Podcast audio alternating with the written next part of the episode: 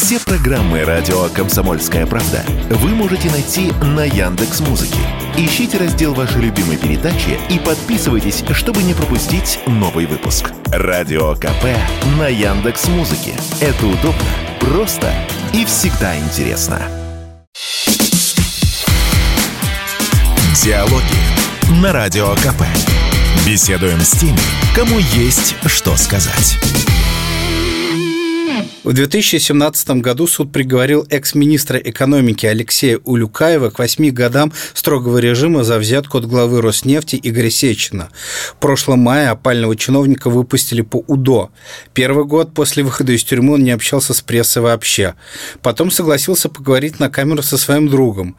А теперь Алексею Валентиновичу уговорил дать интервью я. Олег Адамович, спецкор, газета «Комсомольская правда». Считаете ли вы себя политическим заключенным? Нет, нет конечно.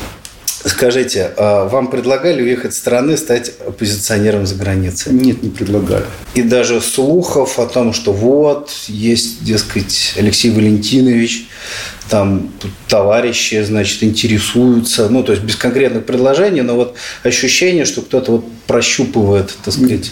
Нет. Ну и тогда встречный вопрос самому уехать за границу, стать там оппозиционером. Ну, я не понимаю, что такое оппозиционер. Это профессия, призвание, что это такое? Ну, ругать режим. Нет.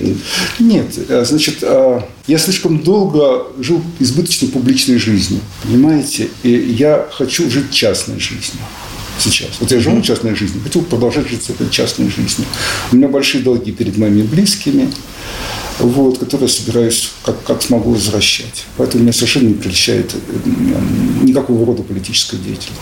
Хорошо, а не политическая, значит, если я не ошибаюсь, на прошлой неделе ваш бывший коллега, э, если не ошибаюсь, министр строительства Мень э, а, я видел в концерт давал. Да, да, да, да, да. В Израиле. Мне это очень нравится.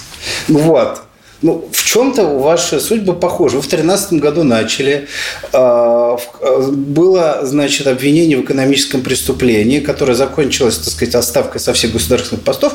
Единственное, там у него, по-моему, срок давности вышел, поэтому не было уголовного срока, но он, по-моему, решил не испытывать судьбу, уехал из страны и, видимо, сейчас, там, я не знаю, живет либо в свое удовольствие, ну, в общем, как-то живет за границей, вот дает концерты. Вы бы могли давать поэтические вечера. Там.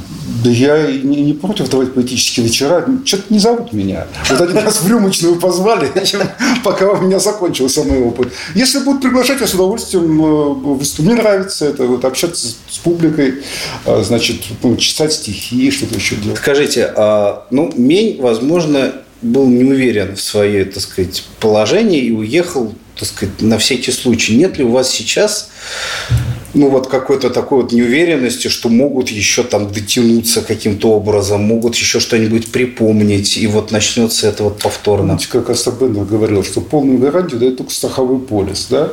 Вот. Поэтому, конечно, элемент неуверенности есть всегда. Э, так, так жизнь устроена. А, а, вот. Тем не менее, я все-таки исхожу из того, что вот есть сейчас. Ну, то есть у вас каких-то именно конкретных опасений из-за чего-то нету? Конкретных нет. Я считаю, что я живу в полном соответствии с, так сказать, с правовыми нормами. С уголовным кодексом. Уголовным да. кодексом. У меня вот режим условно-срочного освобождения, который я, так сказать, его условия выполнял старательно тщательно.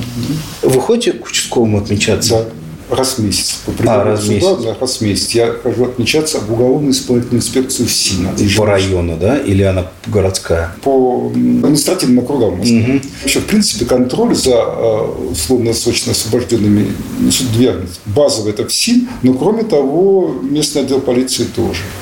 Вот. Я ну, там нет обязательной периодичности раз в месяц, но тоже время от времени я с ними встречаюсь, они, и они навещают, и меня приглашали там раз к себе. А, то есть участковый может прийти в элитный может, комплекс может охраны? прийти и может меня к себе пригласить, да, ну, такие э, функции.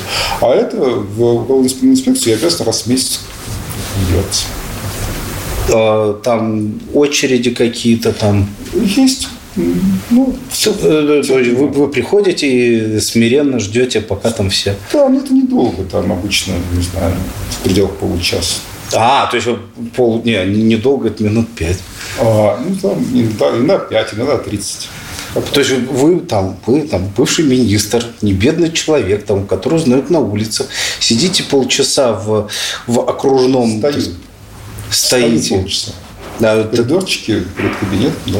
Ну, что делать? Мигалку включать и мимо побегать? Нет. Ну, я, да нет, просто... Стою. Да, а, а стульев там, соответственно, нету или там просто никто не уступает? Ну, там где-то в уголке там есть один стул, но как-то все стоят, и вроде ты с ними стоишь. Вы разочарованы результатами своей работы на госслужбе? Скорее, да. Скорее разочарованы. Понимаете, у нас, ну, когда мы приступаем к какому-то поприщу, у нас есть идеальное представление о том, о том, что получится. Для чего мы mm-hmm. это делаем? Это что замахнулись на что-то. Вот. Потом выясняется, что вот замах и, и удар отличаются друг от друга. Вот я чувствую, что в моем случае отличаются. Это потому, что бюрократическая система неповоротлива и сложно что-то менять, или потому что вы не доработали? Лестин первый ответ, но, наверное, более правильный второй. Все-таки всегда нужно искать в себе причину всего. Не мир плох, а ты плох в этом мире. Вот мир такой, какой он есть. Он не хороший, не плох, он мир. Вот. А ты плохо, видимо, если ты не смог. Мне вот, лучше всего я работал в Центральном банке. Вот так действительно, когда мои 9 лет там были, когда я...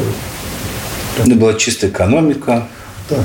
Две вещи. Во-первых, профессиональная, это вот, близкая такая грань между так сказать, чиновничья и экспертная работа. Я, все-таки я ученый по своей вот бэкграунду, по всему этому. Mm-hmm. Ну, вот это ближе. Это первое. А второе, все-таки Центральный банк это у нас и по Конституции, и по жизни.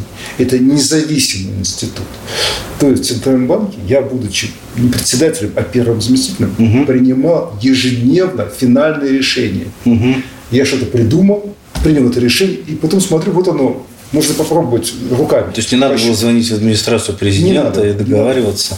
А тут я был министром, но сам ты сделать ничего не можешь. Коллективно, ты должен согласовывать. Вот это вот межведомственное согласование. Угу. Я помню еще мой старый товарищ Виктор Борисович Христенко все учил, что этот самый кто такой верблюд? Это арабский скакун, который прошел через э, вереницу согласования. Вот так его согласовали, действительно. Угу. Ты вроде бы замышляешь э, скакуна, а получаешь верблюда. И это очень тяжело. КПД очень низкий от этого. Это во всех правительствах вот так? Это везде так. Чуть больше, чуть меньшей степени. Но, в принципе, это большие бюрократические системы. Они в основном неповоротливые, требуют многих согласований и так далее. Желание снять с себя ответственность и перераспределить ее. Кто сделал? Мы сделали. Мы. Вот. А все-таки лучше, когда я сделал. Узнают ли вас простые люди на улице? Да, узнают, до сих пор узнают. А, значит, э, ну, на улице, в каких-то вот, э, так сказать, публичных местах, там, аэропорт, вокзал, там, а, да, узнают. Скажите, а вы вот, э, ну, понятно, когда вы были министром у вас был какой-нибудь членовоз, скорее всего, с мигалкой, так как федеральный министр. А потом, потом была машина с решетками, а сейчас вы там, вы сами за рулем ездите. У вас Я езжу сам за рулем. А какая машина? Ну, если не секрет. Нет, ну это какой-то очень дорогой членовоз там, или, ну, бизнес-класс э, членовоз неправильно, или там что-то. Ну, Hyundai Sonata. Новый или да. там с пробегом? Новый. Почему? Прошлогодний. Ну, потому что мой выход из известных мест совпал с изменением автомобильного рынка. Вот. У меня был, еще писали ваши коллеги, там, когда я 12 мая прошлого года выходил, я на Range Rover приезжал. Да. Ну, Range Rover уже 15 лет, сыпется. Я с большим трудом значит, продал его за, за маленькие деньги. Вот. А это нормальная машина. Да не, машина нормальная, просто, ну, естественно, не собираюсь ковыряться в чужом кошельке, но я помню, что э, в прессе было, что наложен арест на имущество на довольно большую сумму и, ну, до, так сказать, погашения штрафа. Штраф был погашен, арест снят. И ну, штраф был сильно меньше, чем, собственно говоря, имущество, ну, сумма имущества. Ну и по моим ощущениям, там можно было что-то по подороже солярь, ну, должно было остаться. Почему вы выбрали именно Солярис, а не там, не знаю, не Аурост? Ну, такой личный вопрос, но мне... Э, значит, ну как, не знаю, есть какие-то разумные представления о соотношении цены и качества.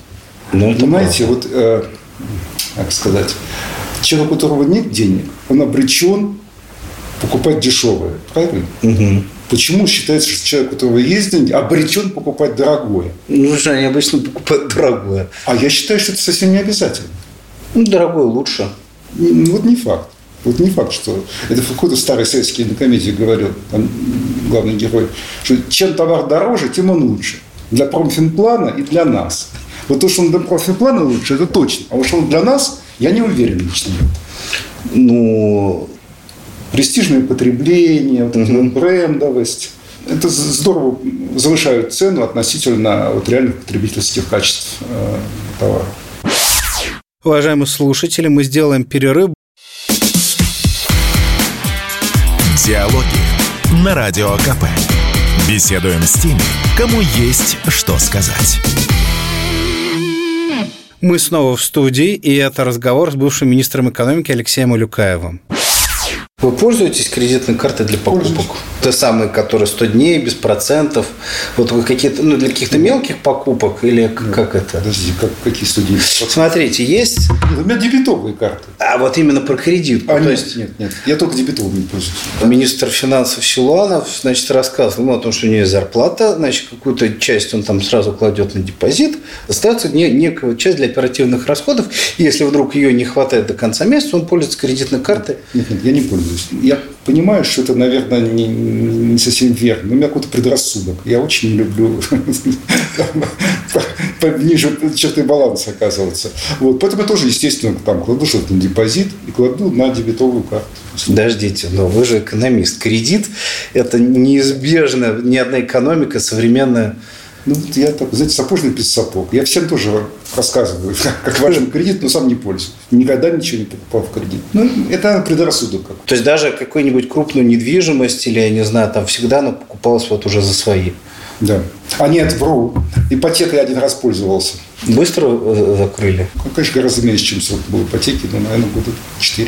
Это была какая-то дорогая недвижимость? Это, квартира. это вот в, господи, в жилом комплексе на Минской улице, по-моему, да? Да. Где вы, у вас был домашний арест. Да. И как, кстати, в хорошей квартире, ну, под домашним арестом. Потому что в любой квартире плохо. Ну, понятно, нет, но все-таки в квартире, а не, не в СИЗО. Конечно. Но я имею в виду, а что вот из, когда вот вы были дома, чего больше всего не хватало? Ну, сначала первые полгода у меня же не было выхода, прогулок не было, очень не хватало. В замкнутом пространстве, конечно, тяжеловато сидеть. Даже если так, ну, квартира у меня довольно большая. Вот. Но все равно. Потом шли прогулки и стало ничего. Смотрите, вам было запрещено, как я понимаю, и, ну, понятное дело, запрещено было работать, я не знаю, ну, то, скорее всего, а, выходить в интернет, видимо, ну, созваниваются. Что вы делали? Ну, я не знаю, развлекались как-то, смотрели сериалы там круглыми сутками. Нет, ну, во-первых, я э, всегда ра- работаю, всегда. Скажем, тоже сочинительство, значит, я пишу тексты стихотворные, эссеистические, разные. Вот и тогда это делал, и сейчас я это делаю всегда. Вот, это раз. Во-вторых, все-таки, э, значит, я довольно много с семьей тоже проводил времени, находясь в квартире. Вот, а, значит, э, в-третьих, конечно, я и смотрел, не то что сериалы, у меня нет вкуса к смотрению сериалов, я просто смотрел кино. Угу. Один смотрел сериал, вспомнил, «Домашний арест». Да, хор- хороший. Как раз, когда я был в «Домашнем аресте», я посмотрел. Понравился? Понравился. Ну, он такой, он Забавно. Читал, много читал. И на домашнем аресте, в тюрьме, э, обычно все в юности читаешь, а потом перестаешь читать. Вот, а потом я ну, во второй, так сказать, при- прилив мо- молодости с точки зрения чтения книг очень много читался. И видели ли вы, как э, сокамерники изображают службу безопасности Сбербанка? Нет, нет, не видел. А, Не видел. И вообще, честно говоря, не видел, чтобы пользовались э, значит, телефонами и так далее. Я знаю, что это бывает, но вот я этого не видел.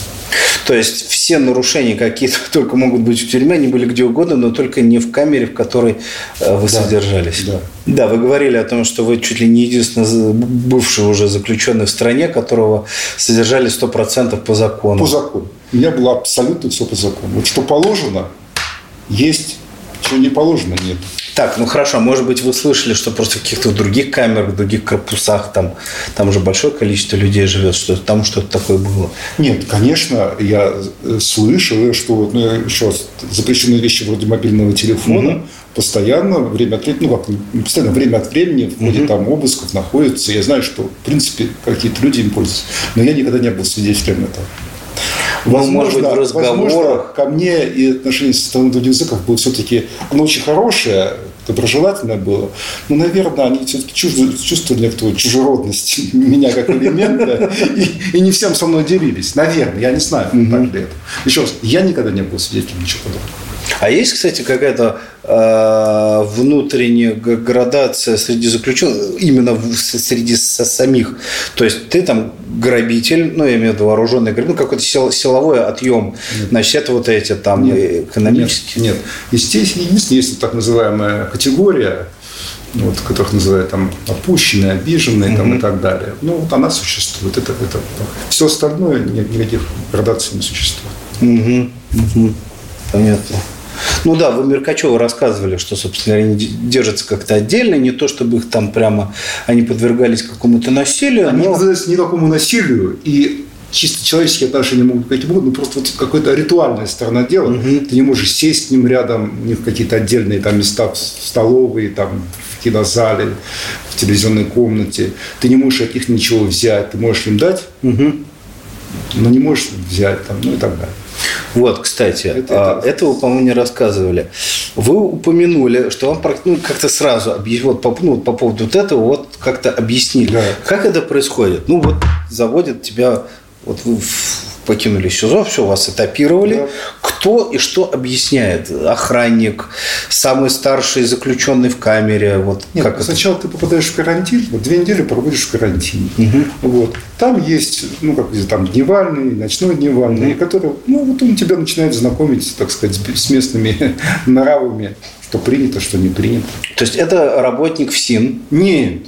А. Это зэк. Это Z. То есть дневальный это, это Z? Это, это Z, конечно. И как он подходит, говорит, там, привет, там, я не знаю, если опишите, потому что как человек, который не был, и там многие читатели не были, то есть вот он садится рядом и начинает там без спроса разговаривать, или подходит и спрашивает, а хочешь, я тебе расскажу, как тут все устроено? Нет, ну, честно говоря, даже сейчас этого не припомнить, конечно, не хочешь, я тебе расскажу, это как-то в процессе разговора, ну, знакомишься mm-hmm. с человеком, вот, э, какое-то взаимодействие. Он говорит, вот, вот у нас это так, вот это так, это принято, это не принято. А по этих самых, это когда вот впервые в столовую говорят, вот эти вот скамьи, на них не садитесь. Угу. Потому что это так. Потом... Это прям ага, да, да, сразу. Да, да, это сразу. А какие еще там, я не знаю, топ-5 непреложных правил, которые там нужно узнать как можно раньше? Ну, по крайней мере, для вас в вашем случае? Да, честно говоря, я не могу сформулировать. Ну, и образно не хамить, но вряд ли бы вы начали хамить. Конечно. Вот. Ну, то есть, какие-то такие, не, я не знаю, там, не переодевать носки у всех на, на вид. Ну, я не знаю, что-нибудь. Или ничего такого нету? Ничего такого нет. Ты просто смотришь, как себя ведут другие, угу. ну, так, как к себе ты примеряешь. Не все из того, что делают другие, для меня приемлемо. По некоторым я вот я не буду так.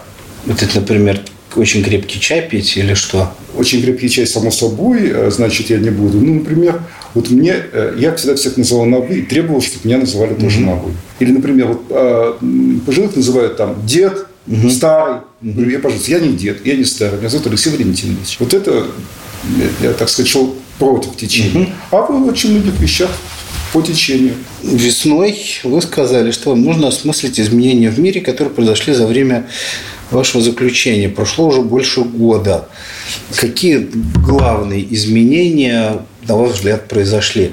Вы упоминали какие-то технические перемены. Мне, конечно, сложнее, потому что они постепенно происходят. А как, как вы смотрите на все это? Значит, две вещи. Техническое – это одно. Вот, вот эта цифровизация, цифровизация быта. Когда вот этот вот приборчик угу. перестал быть средством коммуникации, да, вот я до 16 года использовал телефон как телефон, больше ни для чего. Угу. С 16 по 22 я его не использовал никак. Угу. А с 22 начал использовать для всего. Вот у меня все платежи, значит, угу. доходы, расходы, сбережения, вот, значит, информационные там контакты, телеграм, там что-то еще. Все находится в этом приборчике. Вся моя жизнь с ним. Теперь, если, если случайно у меня в кармане нет телефона, значит, я вот беспомощный оказался. Вот это для меня очень долгое время было совершенно непривычно. Я с трудом к этому приспосабливался, но как-то научился. Ну, за год-то. А с точки зрения глобальной, мне кажется, что за это время век наступает, вот есть календарный век, а есть фактический. Он немножко позже начинается. 20 век начался в 14 году, а, Первая мировая ну, да. война. Да? И вот мне кажется, 21 век тоже вот где-то вот сейчас начался. Я часто вспоминаю Ленина в этой связи. В свое время немало его почитал, получив политэкономическое образование в 70-е годы в Московском университете. Так вот, Ленин пишет в «Империализме как высшей стадии капитализма», что вот предшествующая эпоха – он тоже таких, он не говорил, что это век, он говорил эпоха. Закончилась и больше никогда не вернется. И мир вступает в новую эпоху, которая отличается от прошлой тем, что развитие более скачкообразное, катастрофичное, конфликтное. Вот, по-моему, это справедливо относительно вот наступившего 21 века. Менее предсказуемое, более катастрофичное, более конфликтное развитие в целом мира. Mm-hmm. Это касается и экономики, mm-hmm. и политики, и, там, и культуры, и всего остального. Уважаемые слушатели, мы сделаем перерыв. Диалоги на Радио КП. Беседуем с теми, кому есть что сказать. В 2017 году суд приговорил экс-министра экономики Алексея Улюкаева к восьми годам строгого режима за взятку от главы Роснефти Игоря Сечина. В прошлом мае опального чиновника выпустили по УДО. Первый год после выхода из тюрьмы он не общался с прессой вообще. Потом согласился поговорить на камеру со своим другом. А теперь Алексею Валентиновичу уговорил дать интервью я, Олег Адамович, спецкор, газета «Комсомольская правда». Вы упоминали, что не со всеми, но с некоторыми поддерживаете контакт, или, или они с вами поддерживают. Ну, в общем, связь не прервалась. А много таких людей и, Мало. и, и какие у вас отношения? Дружеские или вы, то есть, и, как это? Ну, наверное, все-таки дружеские. То есть вы там ну, зовете их там условно, а? там, ну, то есть зовете там перед какие-то праздники вместе отметить, ну или просто провести время. Да, бывает. С очень небольшим количеством людей, да. Это бывшие министры или... Ну, зачем нам политик? Ну, людьми, с которыми я работал и в правительстве, и в Центральном банке. Окей, э, я, ну, то есть я отлично понимаю там ваше, допустим, нежелание говорить, но вы думаете, что для, допустим, действующих госслужащих открытое общение или дружба с вами могло бы повредить их, э, э, скажем так, карьере, или вы просто не хотите распространяться о своей личной жизни? Я не знаю, честно говоря. Я готов допустить, что они тоже какой-то дискомфорт могут испытывать. Не знаю почему. Поэтому Но все-таки не навязывается общество. Вводились ли против вас какие-то персональные санкции Запада? Нет. Ведь первые санкции начали вводиться после 2014 года, и вы, в принципе, были членом кабинета министров. Не вводилось. И сейчас нет. И сейчас. Знаете, я специально не стал этот вопрос писать заранее, не хочу вас обидеть, но такая провокационная мысль.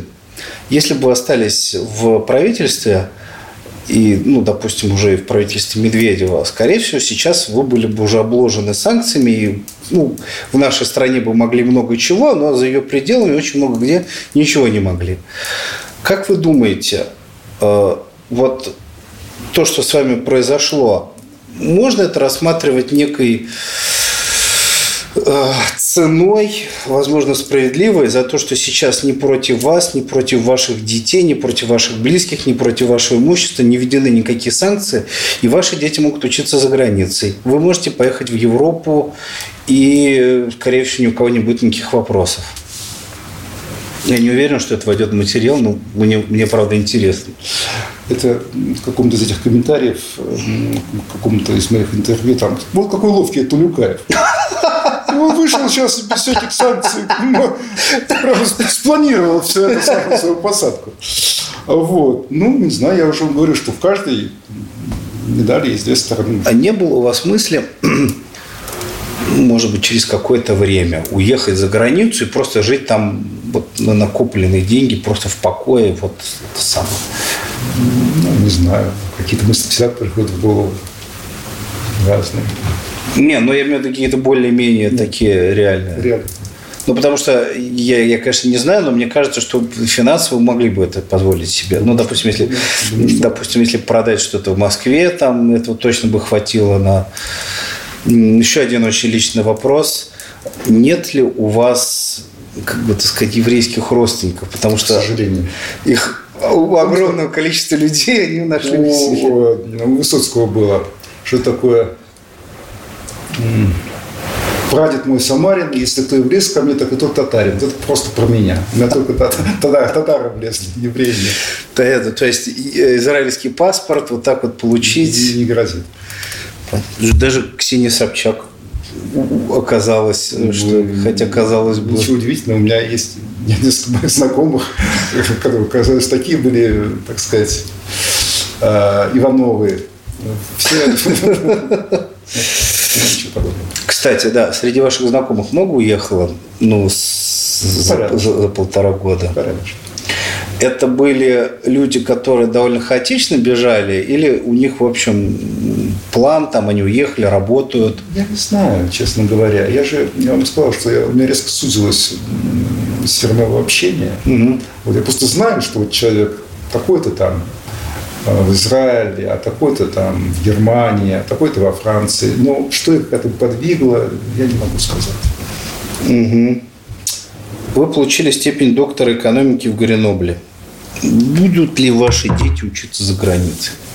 И сыну сейчас, как я понимаю, 18 лет, то есть, видимо, он уже где-то учится. Значит, смотрите, у меня старший сын, э, значит, э, я учился здесь, и старший мой сын тоже учился в Москве, закончил в ГИК, да, у меня кинематографистом. Младший сын, э, еще год ему осталось в школе. Мгм. Вот. Где он будет учиться? Ну, это его дело. А, Значит, пока он как-то не очень приблизился к этому, пора бы уже, но он как-то еще не, не сформулировал. Я поддержу любое решение. То есть вы не такой родитель, который заставляет там сына идти там вот по своим стопам или еще, ну, я вы сказали, что младший еще не определился с эм, выбором. Я не такой, который заставляет. А, Значит, вот когда у меня старший сын захотелся стать киношником, я сначала немножко посопротивлялся, а потом когда понял, что это в самом деле его, а киношник же не в актер, он оператор. Оператор – тяжелая мужская работа. Раньше, когда надо было таскать вот эту вот тяжелую штучку. Вот, ну, нормально. Вот, и поэтому, всё, что выберет, э, значит, э, младший, тоже будет хорошо. И я ему говорю, только никакой политики. И лучше не финансы. А почему? Я, честно говоря, хотел бы, чтобы мои дети были технарями, биологами, вот мух изучать, хорошая работа, или там устройство каких-нибудь аппаратов тяжелее воздуха. А это все нездоровые занятия. У многих же и ва- ваших бывших коллег там дети учились за границей. Я По-моему, не вижу в этом ничего плохого. Ну, учились хорошо. кто-то недавно, не помню кто, что-то, можно сказать, каялся, говорил, вот я учился в Америке, и теперь вот это самое. Ну, Не знаю. Я не вижу никаких оснований для того, чтобы здесь каяться. Но, с другой стороны, не вижу оснований для того, чтобы там, э, как там, задрав штаны, бежать за комсомолом э, куда-то. А вам, ну, сейчас вот уже прошло больше года, бывало, что звонят телефонные мошенники? Да. Ну, а расскажите. Ну, я имею в виду, кем представлялись, что там. Ну, Звонили несколько раз, представляете, сотрудниками банка.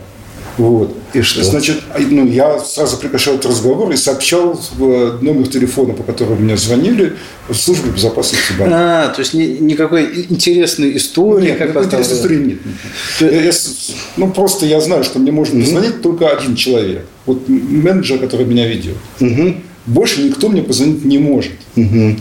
Вот. И поэтому любой этот звонок, который представлялся ну, не знаю, может быть, немного, но 5, 6, 7 вот таких вот случаев было, я сразу прекращаю разговор, сообщаю. И всем советую делать тоже так же. А вот просто из любопытства э, поговорить, там, как они будут, это ни- никогда не интересно было. И еще дру- другой вид разводки, когда типа звонят из органов. Такого не было, да? Такого не было. А как бы отреагировали? Знаете, если там звонок из прокуратуры, Следственного комитета? Честно говоря, не знаю. Вот вы меня задачили. Не знаю, как бы я отреагировал. С одной стороны, я вроде бы не, не могу сказать. Я бы сказал, что кабинет, вы знаете, не носит следов владельца. Да, какие-то книги стоят, но, в общем, стол довольно пустой, там нет каких-то кип бумаг, там какой-нибудь картинки. Нет, кип, кипы бумаг убираю. Значит, э, все-таки стараюсь, э, чтобы стол не был у меня завален. Вот, картины, да, нет. Но мы вот как фонд экономической политики, где я непосредственно работаю, мы э, работаем с бизнесом, выполняем исследования определенные, консультируем. А что вы конкретно делаете? Ну, и секторальные анализы делаем, значит, и макроэкономические анализы в целом. Но, условно говоря, там вы можете посчитать, что, допустим, в следующем году спрос там на что-то увеличится, да, из да, этой серии? Да, да, можем, да, таким образом. Это было самое длинное, честное и откровенное интервью, которое Алексей Улюкаев, бывший министр экономики, дал после своего выхода из тюрьмы. И это интервью он дал э, газете «Комсомольская правда» и ее спецкору Олегу Адамовичу. Диалоги на Радио КП. Беседуем с теми, кому есть что сказать.